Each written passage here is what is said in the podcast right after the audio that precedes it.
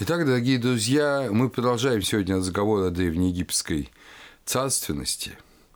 Еще на прошлой лекции мы приводили в основном примеры из текстов Нового Царства. Синусерта, Тутанхамона, Аменхотепа. И это не случайно. И в то же время мы говорили о основаниях, истоках царственности, и, естественно, вспоминали древнее царство, и вспоминали третью династию, пирамиды, пятую династию, солнечные храмы, и это тоже не случайно. И вот все это формирует образ египетской монархии, египетской царственности в умах ну, современных египтологов, современных людей, которые этим занимаются профессионально. И здесь происходит очень важное, очень существенное наложение, которое во многом, я думаю, исказило наше представление о том, что такое была царственность в Египте и вообще, как возникла монархия, идея монархии, идея абсолютной монархии в Египте. Я напомню еще раз, тем более, что вот к этой лекции я подготовил какие-то свои тексты Нового Царства, которые действительно, когда читаешь, ну, совершенно ясно видишь, что царь Египта – это не просто бог, это Ра, это сын Ра, это Ра на земле. Вот все время такие образы идут в текстах Нового Царства. Ну, вот от Аменхотепа второго – Тера. То, что ты повелеваешь, неразрушимо. То, что ты приказываешь, это твой Ка. Оно свершается. В данном случае Ка – это как суть и сила, как у богов. Вы помните, что у богов, как я рассказывал, в свое время было много Ка. Ка – это были качества или энергии. Вот здесь, собственно, имеется в виду именно это. Тому же Аменхотепу принадлежит выражение «Тыра, знающий, что в сердцах людских». Тыра. Твой образ – это его образ. Ты – существо небесное, сильное его поддержкой. Это Тутанхамон. Или, например, «Пребывай у истины Бог, как пребывает Ра в своих восхождениях. Ты подобен Ра, ты образ его, ты созидаешь плодородие полей вместе с ним». Аменхотеп третий. «Истинный Бог, равный Ра, озаряющий обе стороны, подобно обитателю небосклона, владыка лучей света, подобно солнечному диску, который все прославляют». Подобно Ра царь приходит, властвует, и это тоже образ царя, образ царя. Вы помните, в Синухе э, говорится: «Он Бог, нет равного ему, нет иного бывшего до него». Очевидно, что все знают, что до него были другие цари, но установка сознания такова. Другое дело, что по этому поводу есть споры среди египтологов. Одни говорят, что это только идеологический момент, что это только перед иностранцами. Синухе говорит, что нет иного бывшего до него. Но, тем не менее, тем не менее, это факт, что так говорится о царе. О Тутмосе Третьем: «Он Бог, деяниями которого все существуют, отец и мать каждого, единственный, нет подобного ему». То есть мы видим какую-то совершенно абсолютную монархию, какое-то тоталитарное государство, казалось бы, но с этим абсолютно не вяжется строй самого Египта. Понимаете, вот эти тексты, они одно, а жизнь Египта другое. Жизнь Египта многообразна, цветущая, свободная, с массой, мы видим, заупокойных текстов гражданских, обычных лиц, не царей. И мы замечаем, что каждый человек, мы помним это, да, вот мы уже разбирали эсхатологию, мы помним, что каждый человек именует себя царем, Осирисом, стремится быть одно с Ра, одно с Атумом.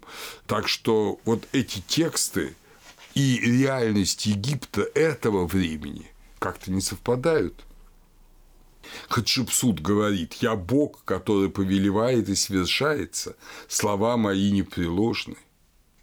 В папирусе Харис, завещание Рамзеса третьего, мы видим: «Я был царем на земле, повелителем человеков, Ты возложил венец на главу мою, ты утвердил меня на престоле отца моего, как ты сделал для Гора, сына Осириса. В то же время я говорил, что даже и в этом вот возвышенном, очень э, таком торжественном строе мы видим и э, другое, что цари утверждают, что они лишь наместники Бога. Рамзес третий говорит в этом же вот папирусе Харис: «Я не нарушал твоих повелений в отношении того, что должен мне делать». Вы помните, что во время ежедневного царского ритуала царь постирал синит, целовал землю, говорил, что вот он, он будет служить. «Я целую землю и обнимаю Геба». То есть, он фактически объявлял, что будет служить своему народу. В знаменитой стеле сфинкса Тутмоса четвёртого говорится следующее: «Воззри на меня, внемли мне, мой сын Тутмос, я твой отец, Хармахис, Хепри, Раатум, который дал тебе мое царство на земле во главе всех живущих». То есть, видите, царю дал Ра это царство. «Моим лицом являешься ты. Мое желание обращено к тебе. Ты должен быть моим защитником на земле». Вот, посмотрите, новая мысль, которую мы потом будем подробно рассматривать. Песок этой пустыни, над которым я пребываю, ну, имеется в виду вот этот сфинкс, статуя, достиг меня. Отведи этот песок от меня. Ты должен это сделать для меня, помня, что ты мой сын, мой защитник. Приди ко мне, а я с тобой. Я вождь твой. Вы видите, какие сложные отношения. Казалось бы, или защитник, и тогда защитник выше того, кто он защищает, или там этот бог, сфинкс, который является образом бога, он э, э, отец, и тогда он выше. Но мы должны вспомнить, что здесь работает диада Гора Осириса, которая вообще, я думаю, ключевая, ключевая диада в Египте. То есть... Э, Гор оживляет Осириса, он его защитник, он его оживитель, он его, можно сказать, воскреситель, да? Но Осирис его отец. Осирис вот подает ему саму жизнь, да? Потому что Гор родился от Осириса. И вот та же самая фигура, обратите внимание, между царем и богом. Это в новом царстве вот это стела сфинкса Тутмоса третьего. О том, что царь должен править в соответствии с повелениями Ра, бога великого, мы читаем-то и очень рано, еще в текстах пирамид. четыреста двадцать второе речение: «Да наследует сын твой престол твой, обладая образом твоим, и довершит он то, что прежде желал совершить ты, когда пребывал во главе всех живущих». То есть, когда ты правил в соответствии с повелениями Ра, бога великого. «Да выращивает он», то есть сын, «ячмень, да насаждает он пшеницу, чтобы подносить их тебе». То есть, посмотрите, сын, опять же, Гор, опять же, наследник, который наследует престол после смерти отца, должен править в соответствии с повелениями Ра и подносить приношение своему умершему отцу, как Гор поднес Осирису свой глаз, и Осирис благодаря этому ожил. Очень много с глубочайшей древности присутствует оборотов, что Ка бога, Кара, присутствует в царе. Но это совершенно естественно. Потому что Ка – это, в общем, ну, такой, если угодно, метафизический образ семени. Это не только замысел, суть, которая пребывает вечно, но это и та суть, которую отец передает в сыне. Твой Ка зачал его. Вы помните эти слова из поучений царевича Мерекара. И вот здесь то же самое. Понятно, если Ра – это Ка царя, то, соответственно, это иновыражение, что царь – это сын Ра. И мы встречаем очень много таких образов в отношении царя. Он подобен Ра, Мира. Он равен Ра, Микира. Он подобный Ра вечно, Мира, Джет. Он образ Ра, Титра. Он являющийся на престоле Ра, Хахор, Несет Ра. Он восходит, да, Хай, как Ра. То есть, даже тогда, когда родовой бог династии, той или иной, особенно в переходные периоды, был не Ра, а династии происходили из тех или иных номов провинции Египта, где поклонялись богу под другим именем, например, там, при одиннадцатой династии это был Монту, все равно Ра оставался в титулатуре на своем месте. Ра – это обязательный образ царя. Царь обязательно сын Ра. Он обязательно подобил Ра. Биркстам, Бенг Биркстам, хороший шведский ученый, оставил вот эту установку. Самая ранняя связь египетской царственности с Ра – это мысль, что царь сын Ра. Она впервые обнаруживается при четвертой династии, как эпитет после имени Джедефра. Да, вечный, подобно Ра. Она тут же обнаруживает связь с образом владыки явлений Непхау. С пятой династии и далее связь царственности с гелиополийским солнечным богом становится постоянной. Сын Ра становится установившимся твердым титулом всех египетских царей. И вот здесь-то мы подходим к самому главному. К самому главному в нашей нынешней части, в понимании того, как же все это произошло. Большинство ученых видят как ситуацию, что правители, князья, они создали некую царскую идеологию, чтобы им подчинялись простолюдины. Ну, это очень так характерно для двадцатого века, да и для девятнадцатого, который думал, что религия – это тоже идеология. То есть, сами цари выдумали, что они сыновья Ра. Например, один из первых исследователей идей божественной царства на Переднем Востоке, Гэд, английский ученый Гэд, он пишет: происхождение людей в наиболее пространном повествовании приписывается богу Ра. Это имеется в виду туринский папирус Ра. Они вышли из его ока, и Ра был первым царем обоих Египтов. С этой точки зрения царственность божественна и даже предшествует появлению людей. Мысль, находящаяся в полном соответствии со всецелой и земной божественностью, которая никогда не переставала являться качеством фараонов. То есть, понимаете, о чем говорит Гэд? Что почему связывает с Ра себя земной вождь, потому что Ра и создатель мира, творец мира, помните шестисотое речение текстов пирамид, он и творец мира, и царь мира, и поскольку он сотворил, он царь по естеству, и очень важно было царям объявить себя, как говорит Гэд, это я так не думаю, я пока воспроизвожу вам его мысль. Очень важно было объявить себя сыном Ра или Ра на земле, или образом Ра на земле, тем самым соединиться с этой абсолютной царственностью. То есть, царственность Ра не поддается э, вопросу. Он творец, и, соответственно, он правитель.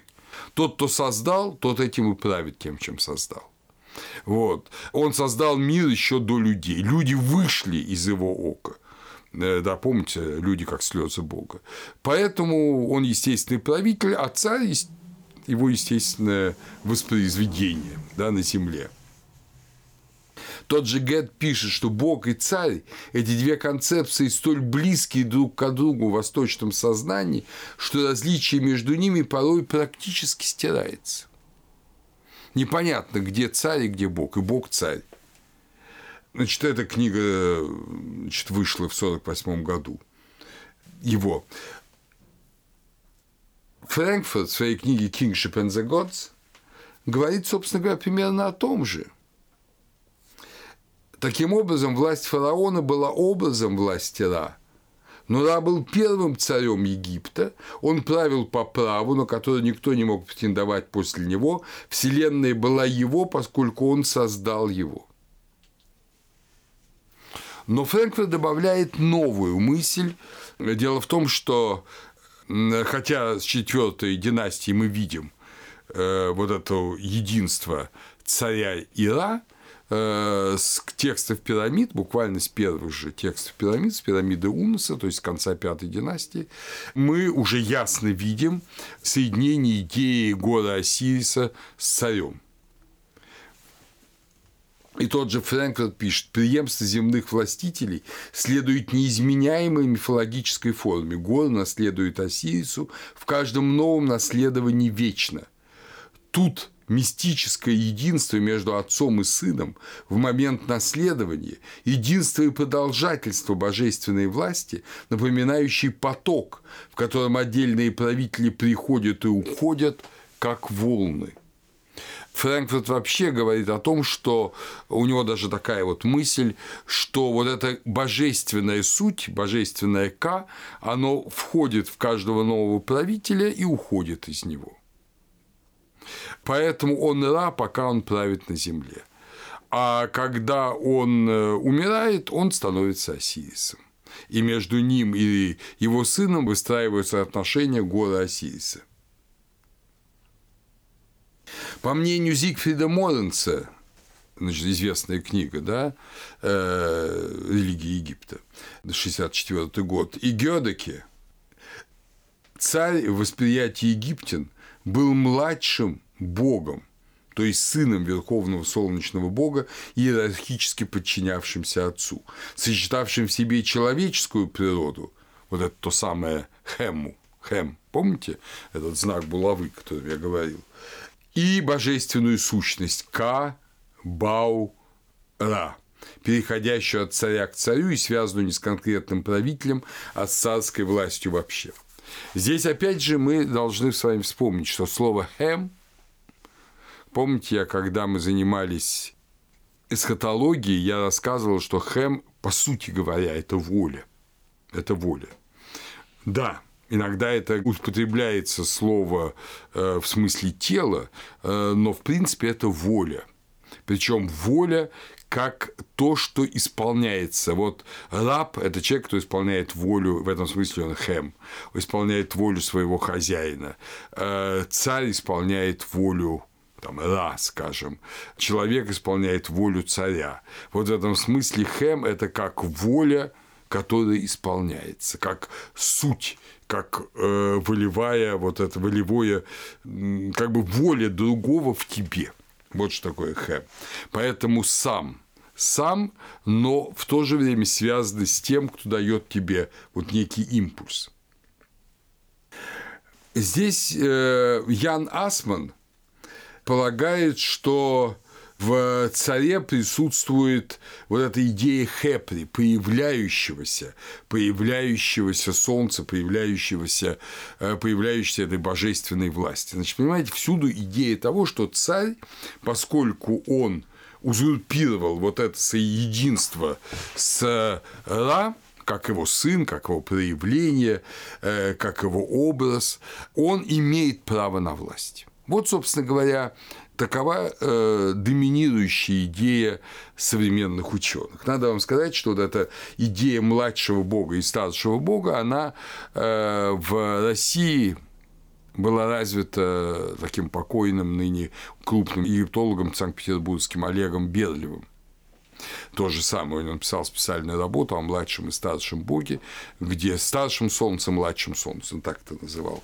Вот, то есть это такая общераспространенная точка зрения.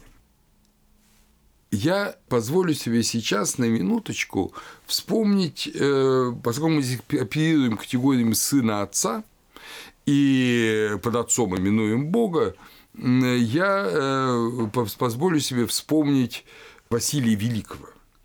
Он очень ясно говорит, что такое отношение сына и отца, когда отцом является Бог. Безусловно, является Бог.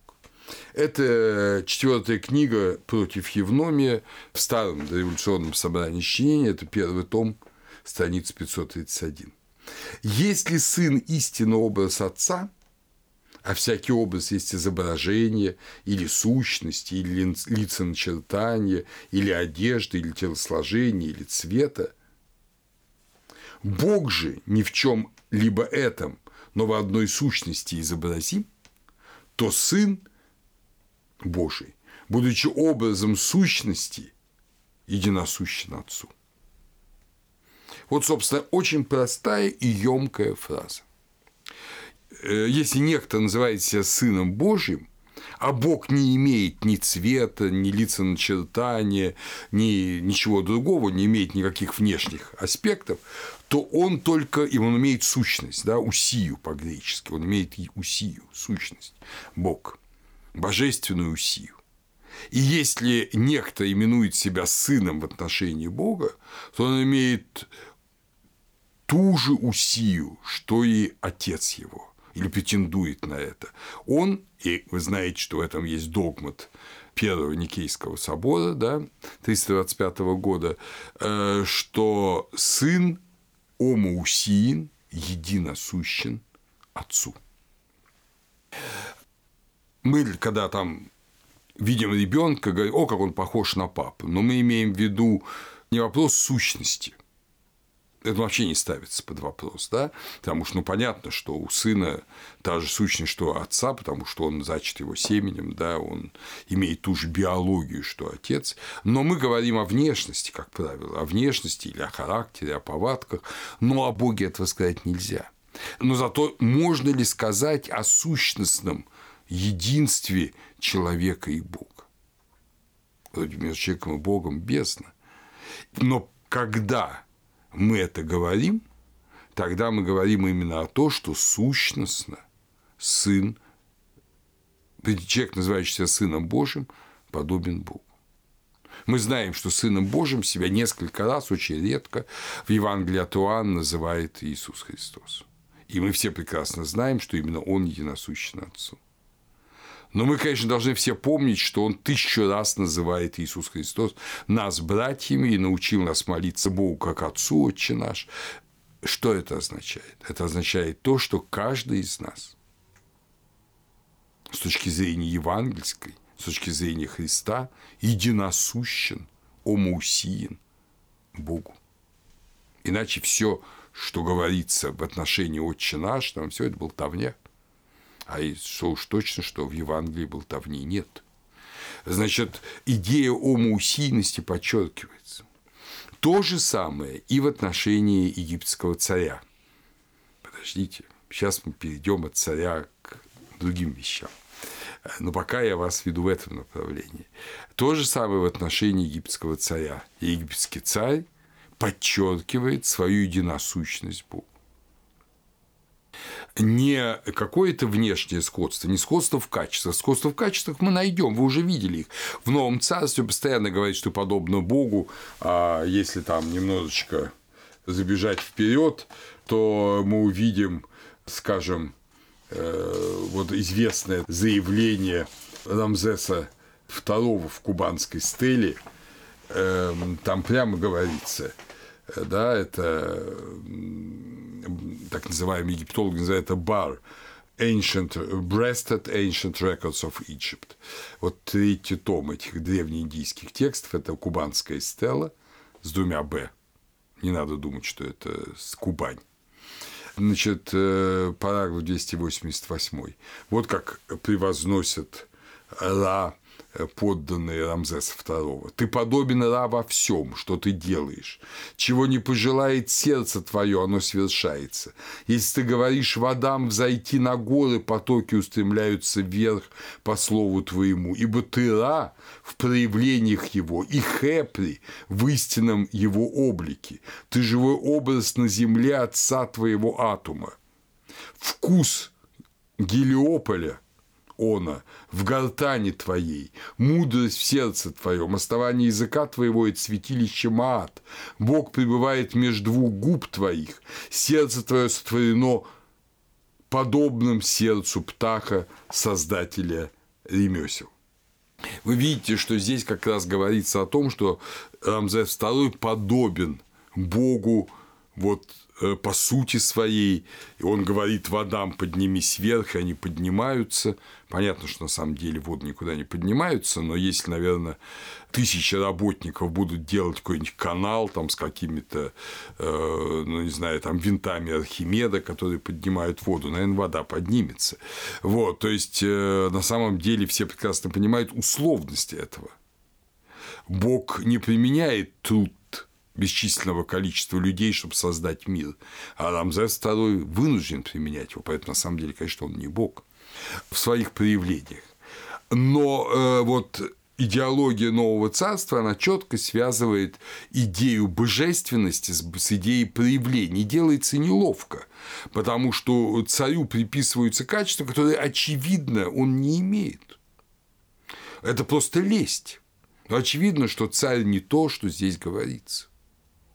Все же прекрасно понимают, и там, мы знаем, что цари ошибаются, цари говорят неправду и так далее, и так далее, и так далее. И все это знали. И знали, что царей свергают, и цари не всеведущие, и против царей устраивают заговоры. Все это известно. Поэтому это просто лесть. Но это же и ошибка. Понимаете, между Богом и царем делается сочленение в отношении их проявлений, их качеств, а не в отношении сути. В Новом Царстве царь является Богом в своих проявлениях. А как раньше? Как в древности? И вот здесь интересно мнение английского ученого Гвина Гриффитса. Он обращает внимание на то, что, как я уже говорил, в текстах пирамид появляется с самого начала вот это сочленение гор Осирис. И он ему дает объяснение, что цари, им не хватало только быть сыновьями Ра.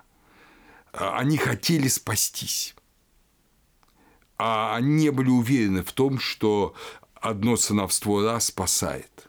То есть, они думали не только о власти, они думали реально о спасении.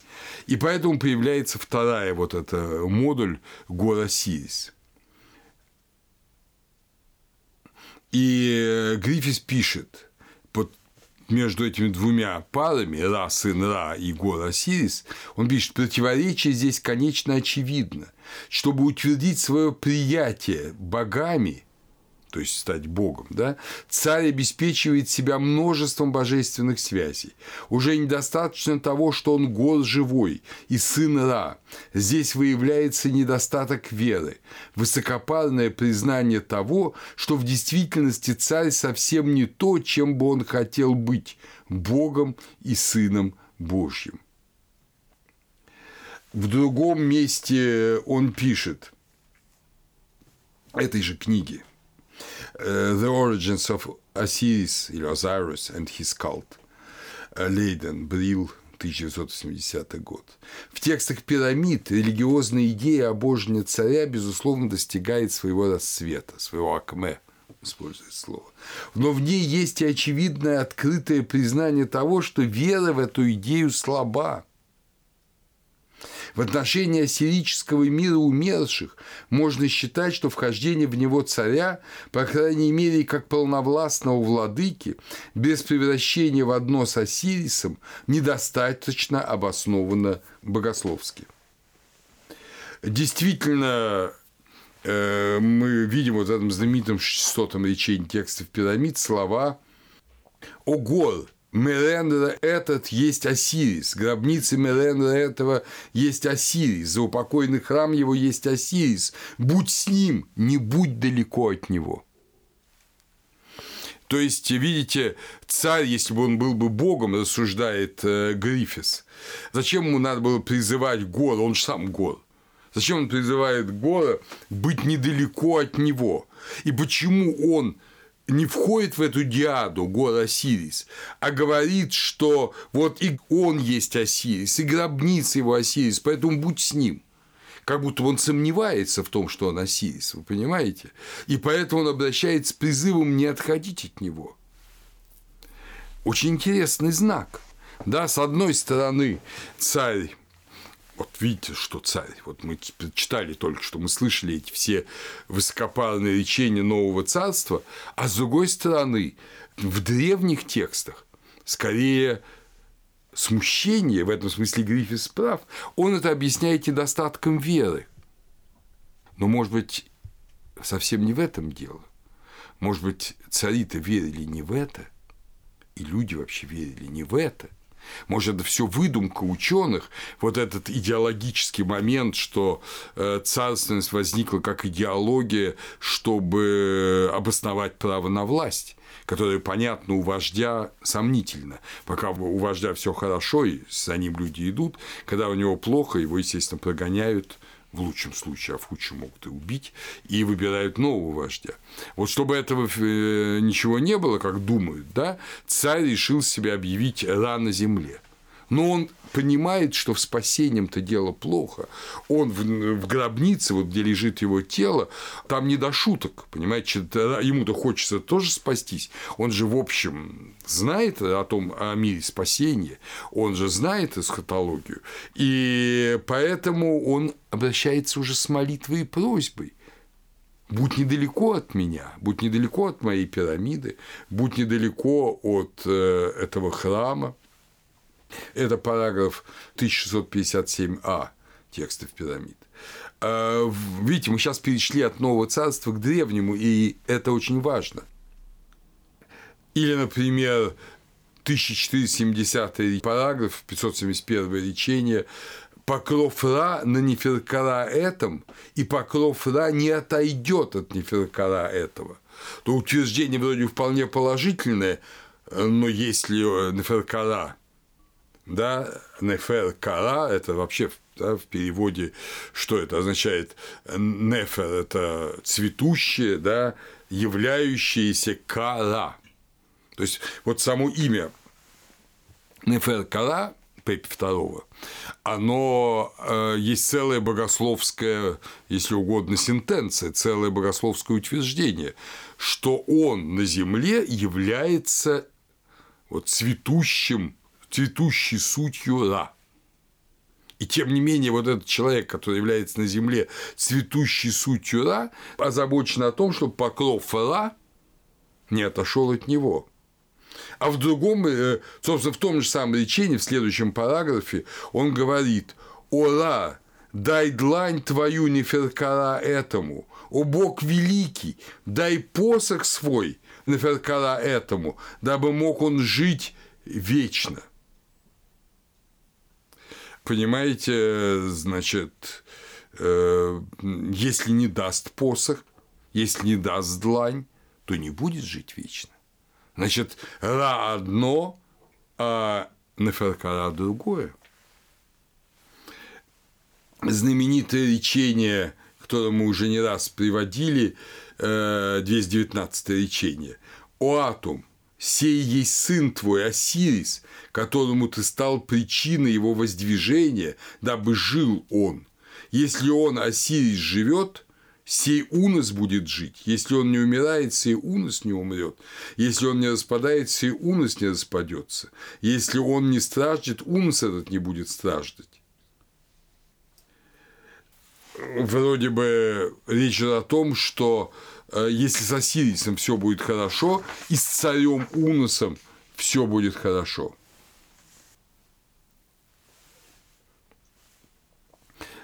«О, отец мой», это речение триста шестьдесят второе, «О, отец мой, отец мой во тьме пребывающий, о, отец мой Атум во тьме пребывающий, привлеки меня к себе, дабы мог я возжечь свет для тебя».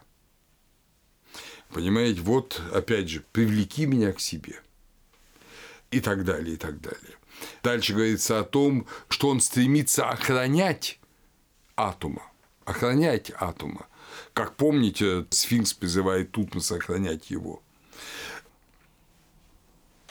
То есть, мы видим смущение, но и этого мало, и этого мало. В царе есть, как и в человеке, зло, которое, понятно, не может быть в Боге.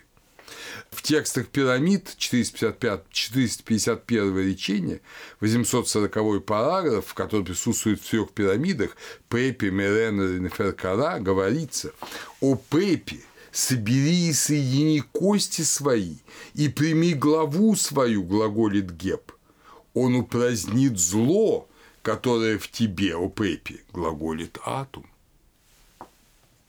То есть у Пепи есть зло, которое упразднит Геб. И в следующем речении, в тех же трех пирамидах, прими главу свою, собери вместе кости свои, глаголит Геб. Зло, которое на Меренра этом разрушено, зло, которое на нем пришло к концу. Вы видите, что присутствует и зло. Так что древнее представление о царе, представление в текстах пирамид, оно, в общем, очень амбивалентно. Пирстон пишет: «Конечно, царь никогда не может быть всецело идентичен Богу. Несмотря на все претензии царей на свою божественность, Бог всегда остается независимой сущностью, ничем не ограниченной. Бог вечен. А царь – это смертное, временное существо». И это верное указание. Хотя цари претендуют, конечно, на большее. И далеко не только в Египте. Вот, например, слова короля Якова Первого в парламенте Англии, тысяча шестьсот девятый год. Да? Начало семнадцатого века. Как раз эпоха расцветающего абсолютизма. Вскоре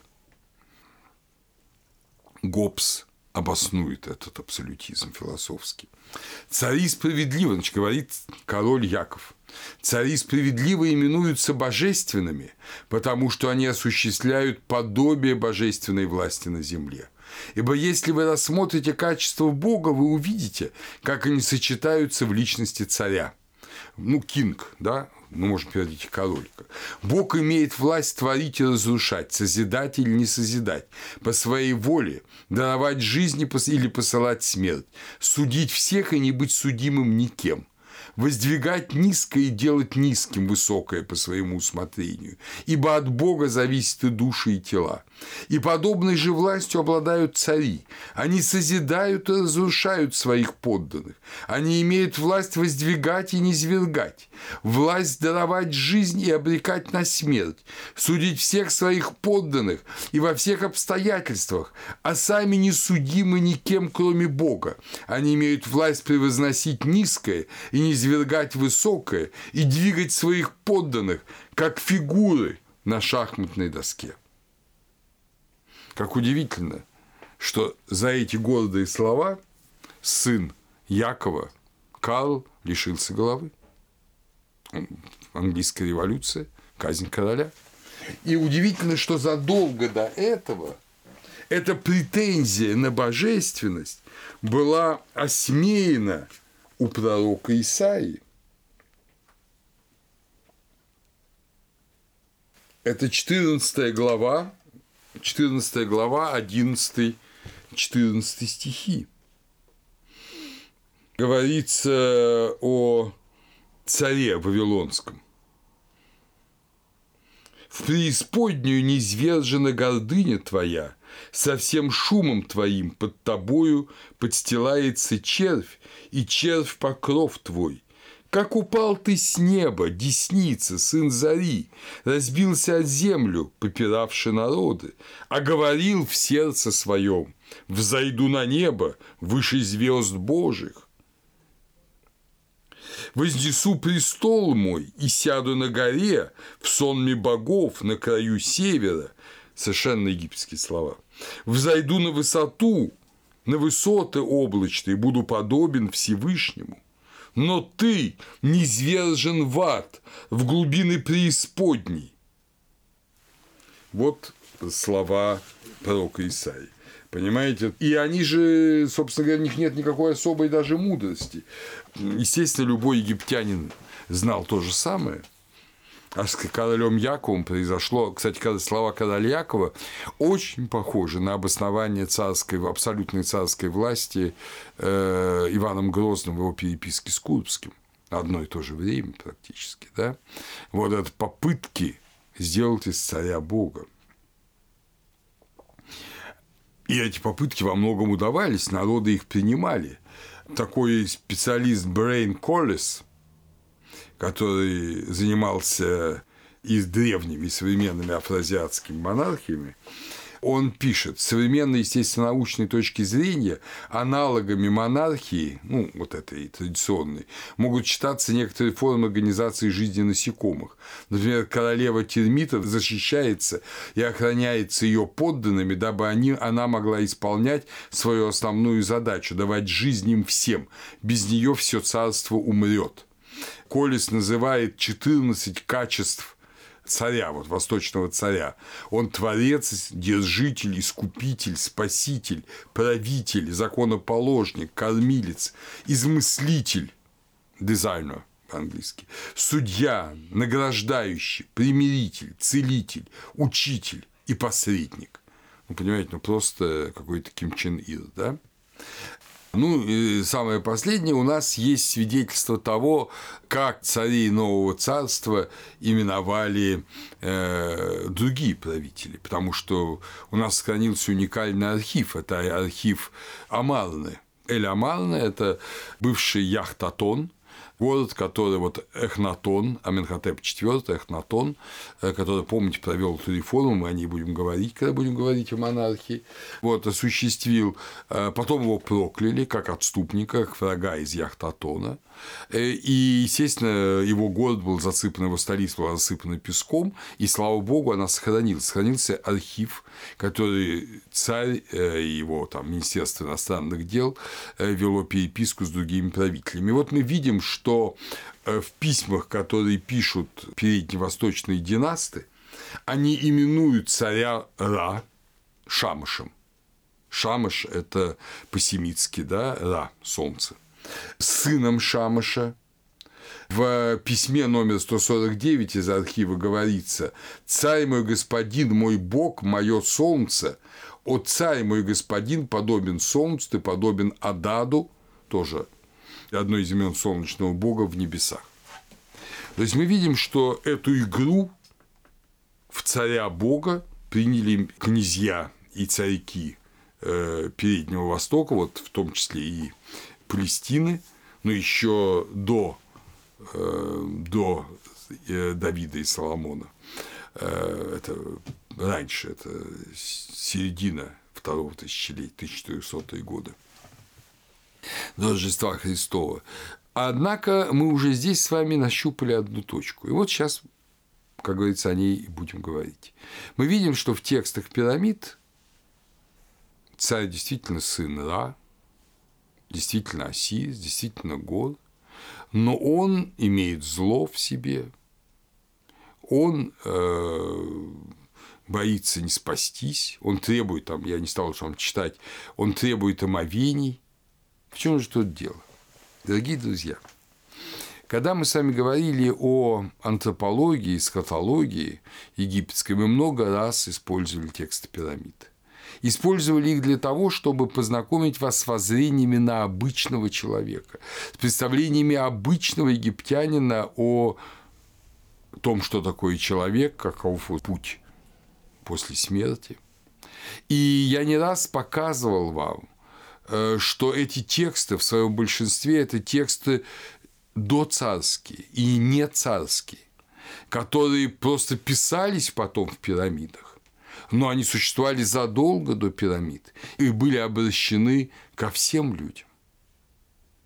И все люди именовали себя, если это живой человек, Гором, если умерший отец живого, то это Осирис. Все именовали себя сыновьями Ра. И мы видим потом это в текстах ковчегов, то же самое. Все именовали себя Атумом, Шу, Тефнут и так далее. Все. Беда заключается в том, что египтологи вот в тридцатые и в сороковые годы, когда, собственно, начались переводы текстов пирамид на европейские языки, они решили унифицировать эти тексты и ставили вместо личного имени, а всюду стоит в текстах пирамид личное имя. Там Унус, Тети, Меренера, и я так и перевожу их, я так и даю это личное имя. Нигде не написано «царь». Ну, есть там места, где говорится о царе, но, как правило, это царь Осирис, царь Гор, это редко земной царь. Но всюду говорится личное имя. И вот это личное имя стали переводить «царь». И поэтому вся модель, которую мы сейчас видели, и которая всюду преподается, преподается в школе, в университетах, распространена среди египтологов, это модель, связанная с тем, что вот это только царь. Помните, я говорил в предшествующих лекциях, специально вот в лекциях по эсхатологии объяснял, что это не только царские тексты, что это тексты для всех. Египтологи об этом как бы забывают. Они считают, что это царские тексты. Отсюда идея выдуманности этой идеологии. А на самом деле, на самом деле, если мы посмотрим с другой позиции, что эти тексты, тексты пирамид, это, в общем-то, тексты всех людей, которые только начали приспосабливаться для правителей. Что все люди верили в обожение, все люди верили, что они сыны Бога, все люди верили, как, собственно, верят христиане, все люди верили, что они горы Осирис, соответственно, живой и умерший. И царь исполнял эту же парадигму, ничем не отличающуюся от веры других людей, что подтверждают текст саркофагов, самые ранние из которых принадлежат фактически эпохе текстов пирамид шестой династии. Просто первые тексты заупокойные до нас дошли из пирамид царей, но это не значит, что они принадлежали только царям. Вот если посмотреть с этой точки зрения, то ведь все предстает в другом свете. В каком? Все предстает в том свете, что в какой-то момент, по всей видимости, тогда, когда стали создавать пирамиды, вот с третьей династии, первые пирамиды, да, ступенчатая пирамида Джосера, вот э, в это время возникает идея священной монархии, которая не создает новую идеологию, а которая старые верования, вечные верования, которые вообще уходят в палеолит, эти верования соединяет с фигурой священного правителя. Это не навязанное, не выдуманное жрецами и э, самими царями идея, а это идея, если угодно, выстраданная народом. Потому что люди все больше и больше чувствовали свою греховность, свою грешность, свою некачественность. И поэтому они вместо того, чтобы каждый исполнял ритуалы, решили, что должен быть некий вот один человек, исполняющий ритуалы, но совершенный. Возможно, сказалась идея того, что, собственно, царственность-то была известна, только она была на небе. Царем был Ра.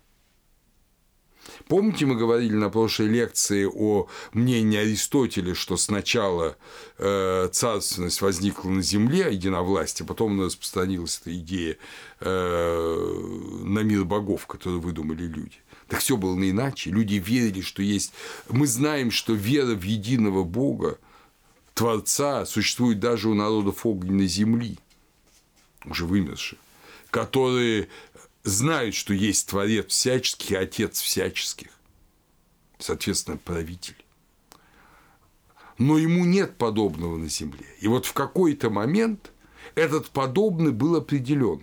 Было определено, что вот у правителя небесного, у небесного Творца есть его образ и представитель на земле. Но это человек. И как человек он, естественно, ритуально. Он Бог. А э, по естеству он человек. В действительности ошибка большинства египтологов в том, что личное имя царя, присутствующее в текстах, они заменяли словом «царь» или «царь-эн», и получалось, что это особенности царского статуса. В действительности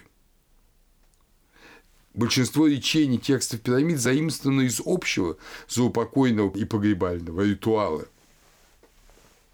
И на место имени царя ставилось до эпохи царственности просто имя умершего, который считался царем постольку, поскольку он становился или был и становился одно с Ра и Осирисом, царями мира по определению.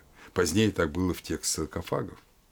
Мысль о том, что каждый человек – бог в диаде Гор Осирис, сын Ра и Ра, сохраняется, но сама царственность есть выделение одного лица как бога ритуала с мыслью «один бог верхнего и нижнего мира Ра и один его образ на земле». В Египте такое отношение к царю сохранялось, не уничтожая отношение к любому человеку как к сыну Божьему. Но от царя требовалось особо скрупулезное исполнение божественных качеств и сохранение их в обществе и мире.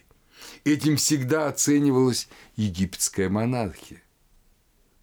Вот поэтому эта монархия была не тоталитарна, хотя панигирики были совершенно тоталитарны и совершенно кимирсеновские и северокорейские. Потому что всегда понимался зазор этот. И то, что между царем как ритуальным богом и царем как человеком, который нуждается в спасении, как любой человек вообще, всегда существовало различие. Египтяне это прекрасно понимали. И, кстати говоря, этим объясняется странное известие, которое до нас донес Диодор. По-моему, ему нету подобных в самой истории Египта, в самом Египте таких сообщений нет. А Диодор сообщает, что когда умирает царь, тогда около его заупокойного храма собирался народ, все, кто хотели, и собирались не оплакивать, а собирались, чтобы говорить, как правил царь, и называть все его ошибки, все его преступления. А жрецы восхваляют царя и пытаются объяснить, что на самом деле это не преступление, а действительно добрые деяния. И от этого зависит посмертное будущее царя. То есть, вы понимаете, какой уж тоталитарный режим. Опять же, пока царь правит, он образ Ра. Но дальше он соответствовал этому образу или не соответствовал. Это очень и очень важный принцип. Но, став царем по, если угодно, ритуалу и по власти, потому что, понятно, понимаете, здесь опять же такой вот образ, понятно, что сын имеет власть, он становится защитником, он становится покровителем умершего отца. Отец ничего сделать не может уже. Сын дает ему жертву, приношение, он его правитель, он его как бы устроитель. Вот точно так же и царь Понимаете, он, становясь как бы голым по определению, он становится абсолютным монархом для всего Египта, пока он правит. Но люди-то знают, что такое Маат, и сравнивают его правление с этим. Но у царя возникает огромный соблазн. Ведь не только у короля Якова возник этот соблазн, не только у Ивана Грозного возник этот соблазн. Соблазн властью невероятен. Вы знаете эту расхожую фразу, что власть развращает абсолютное, власть развращает абсолютно. И хотя русский философ Лев Косарин в своих размышлениях о власти писал, что в своих пределах любая власть абсолютна, поэтому мы не можем говорить о том, что есть власть относительная и абсолютная. Любая власть. Если власть не абсолютная, это не власть. Поэтому власть там, лейтенанта над своим взводом, она тоже абсолютна. Но здесь немножко ошибается русский философ, потому что разница между абсолютным монархом, которого никто не ограничивает, и власть лейтенанта над своим взводом разная, потому что лейтенанта ограничивают все, кто выше него. Командир роты, командир батальона, командир полка, генерал, который командует дивизией и так далее, и так далее. Ну и, наконец, правитель, да, правитель страны. Вот, поэтому все-таки власть лейтенанта относительно. Вот власть царя была абсолютно. Никто на земле его не ограничивал. Это вот особенность. И она тут же стала очень отрицательно сказываться на образе царя. Ведь не случайно Хеопса, да, практически вот четвертая династия, как раз это время строительства наиболее великих пирамид, пирамиды Хеопса, Хефрена, и, да, это самые, и Микерина, это самые главные, самые большие пирамиды, это четвертая династия, гигантские пирамиды, великие пирамиды их называют, а эти имена связаны далеко не с положительными вещами в сознании египтян. Уже в тех сказках, которые мы не раз с вами цитировали из папируса Весткар, где говорится о появлении первых царей пятой династии, да, в них как раз Хеопс предстает очень несимпатично. Как узурпатор, как деспот, как, в общем, жестокий и далеко не богоравный правитель. Это вспомните, как он там хотел казнить преступника, чтобы посмотреть, как Джеди ему приставит голову, да, и так далее. И так, его развлечения дикие, там, со своими наложницами. Все это пишется, об этом пишется с осуждением. Так что не успела возникнуть солнечная монархия, еще не написаны, тексты пирамид не записаны. Идет четвертая династия, еще не наступило время Унуса, конец пятой династии, а уже отношения негативные. А при шестой династии, династии как раз, ну, вот всех этих наших героев текстов пирамид до Неферкара, да, включительно последнего царя шестой династии, на этом же все рушится, наступает первый переходный период. Происходит революция. Почему? Люди возмущены несоответствием той задачи, которую поставили перед монархом, задачи быть образом Ра и совершенным гором ее реализации. Видимо, цари далеко не соответствовали этому. И люди понимали, что не соответствуют. А коли не соответствуют, они не могут на них положиться в главном, они не могут быть их спасителями. Мы чуть позже будем говорить о том, как эти надежды видны в текстах пирамид, на то, что царь является спасителем других. Они видны, хотя это не часто там проявляется, но ясно видно, что эта надежда была. Но эта надежда не осуществляется. И в эпоху переходного, первого переходного периода, опять же, вот в этом интереснейшем тексте, да, поучения гераклеопольского царя, царевича Мерекара, мы видим, как сталкиваются две эти вещи. С одной стороны, царь, вот этот, ну, видимо, Антеф, да, отец Мерекара, он ему говорит, помните, не разрушай гробниц, не делай того, вот я все это делал, и мне было плохо от этого. То есть, он исповедует свои грехи, он ясно говорит, царь, вот этот э, отец Мерекара, он ясно говорит о том, что э, он далеко не совершенен, и это плохо. И суд богов, суд Осириса нелицеприятен. И, в принципе, надеяться на нем, на свой статус, на свое э, ритуальное положение нельзя. И в то же время он же говорит э, о себе: владыка двух берегов – это тот, кто знает. А двух берегов Нила – это эпитет царя. Царь, окруженный советниками, не остается в неведении. Хорошо, что хоть советников вспомнил. То есть он показывает, что, ну да, у него есть эти уши и глаза, но это не он сам. Как единственный мудрый исходит он из утробы, из миллионов людей Бог выделяет его одного. То есть идея, что царь дан стране. Вот это уже вот это Мерекара сто пятнадцать сто восемнадцать строки. Вы видите, уже есть эта царская идеология, что царя дает Бог. Да, царь, может быть, несовершенен, как несовершенен сам Антеф, но царя дает Бог. Из миллионов людей он выделяет его. В другом месте в эти поучения говорит, что он знает царя еще в яйце. Но правда сказано, что, ну, собственно, как могло быть иначе сказано, царь живет для вас. То есть Бог живет для вас. То есть не люди для царя, а царь для людей. Это интересно, что когда сын Людовика четырнадцатого, начитавшись, конечно, Мерекара знать не знал, но мысль довольно как бы распространенная, и когда его учитель, архиепископ Фенелон, сказал ему об этом, и это он, мальчик, юноша, восхитился этой мыслью, что король живет для людей, и сказал об этом своему отцу. Отец был, и вообще весь двор был шокирован, потому что Людовик четырнадцатый говорил, что королевство – это я. Понимаете, насколько это вечная вот эта проблема, проблема самовлюбленности власти. В это же время одиннадцатая династия, вот Стелла Антефа, там тоже царь говорит: «Ибо я представитель твой,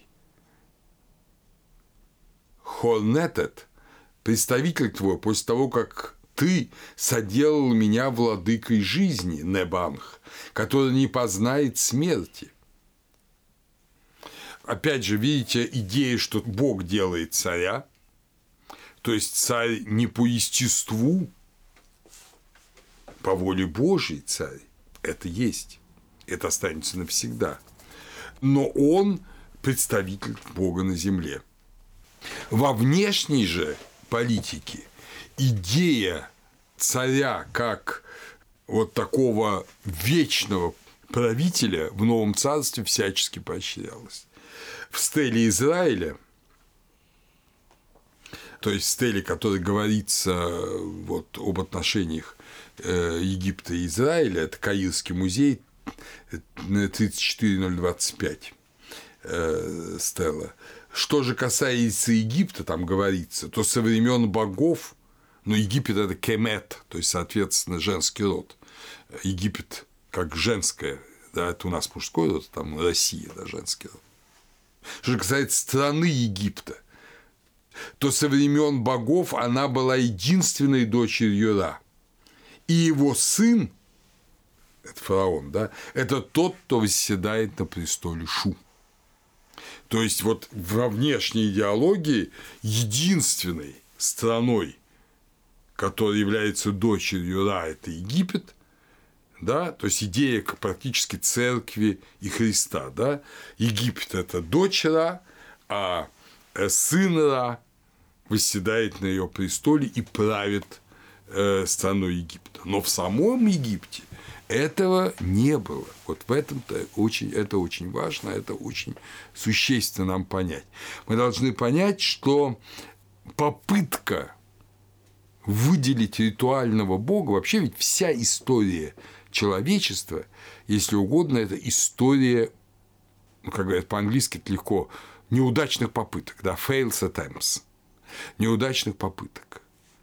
не случайно один там, ну, собственно, владыка Антоний Сунжский сказал как-то, что наш путь не от победы к победе, а от поражения к поражению. И вот так, одной из таких попыток было создание царственности как возможности возложить на другого свою ответственность. Вот царь будет за нас совершенным, царь будет за нас идеальным, царь будет за нас настоящим Богом тут, а мы, войдя в его образ, будучи его послушными подданными, частью, частями его тела, мы спасемся царем. Очень знакомый ведь образ. И ничего не получилось. Царь оказался обычным человеком. Отсюда революция первого переходного периода. И дальше вот особенности Египта, чтобы вы просто представляли себе это, для этого я так подробно это говорю, что царская идеология осталась. Царская идеология осталась. Идеологически, особенно для внешнего мира, ну и в придворных ритуалах, в заупокойных стелах вельмож, никто, в общем, об этом публично не говорил, что это чепуха. Осталось, что царь и бог, более того, вот это внешнее, то есть э, стали все больше и больше играть в то, что царь бог. В новом царстве он же бог в проявлениях, вот он же возводит воду на вершины, чего в древнем царстве не было. В древнем царстве царь был богом ритуала, этого было достаточно. Он приносил жертвы за всех. Но люди знали, что это не так.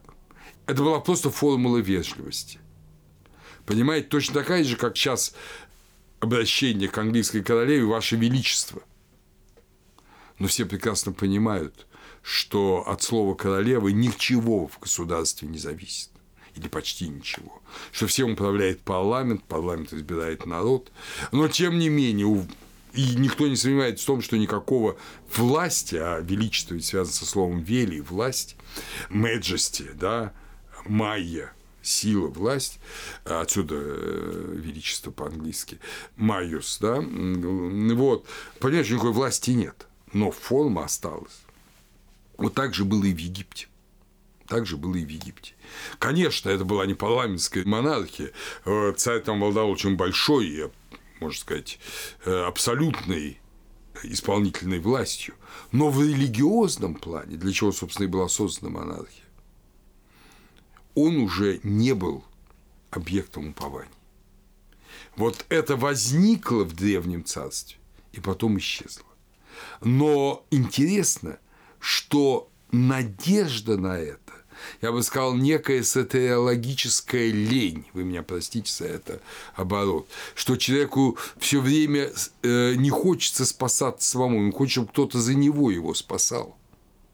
Она осталась. Мы всегда пытаемся на кого-то возложить наше упование.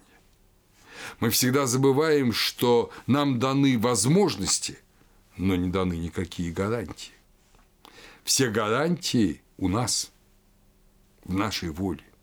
И вот, и понимая, что на самом деле происходило с египетской царственностью, что на самом деле это никакое не было вот, изобретение идеологическое, царей. Это было, если угодно, желание народа создать надежную дорогу спасения. Эта попытка очень быстро привела к неуспеху, привела к жестоким правителям, потом к смуте, потом к превращению э, вот этого божественности в красивую форму. Очень красивую форму, но все спасались сами с помощью текстов пирамид, с помощью текстов саркофагов, и это совершенно нам ясно.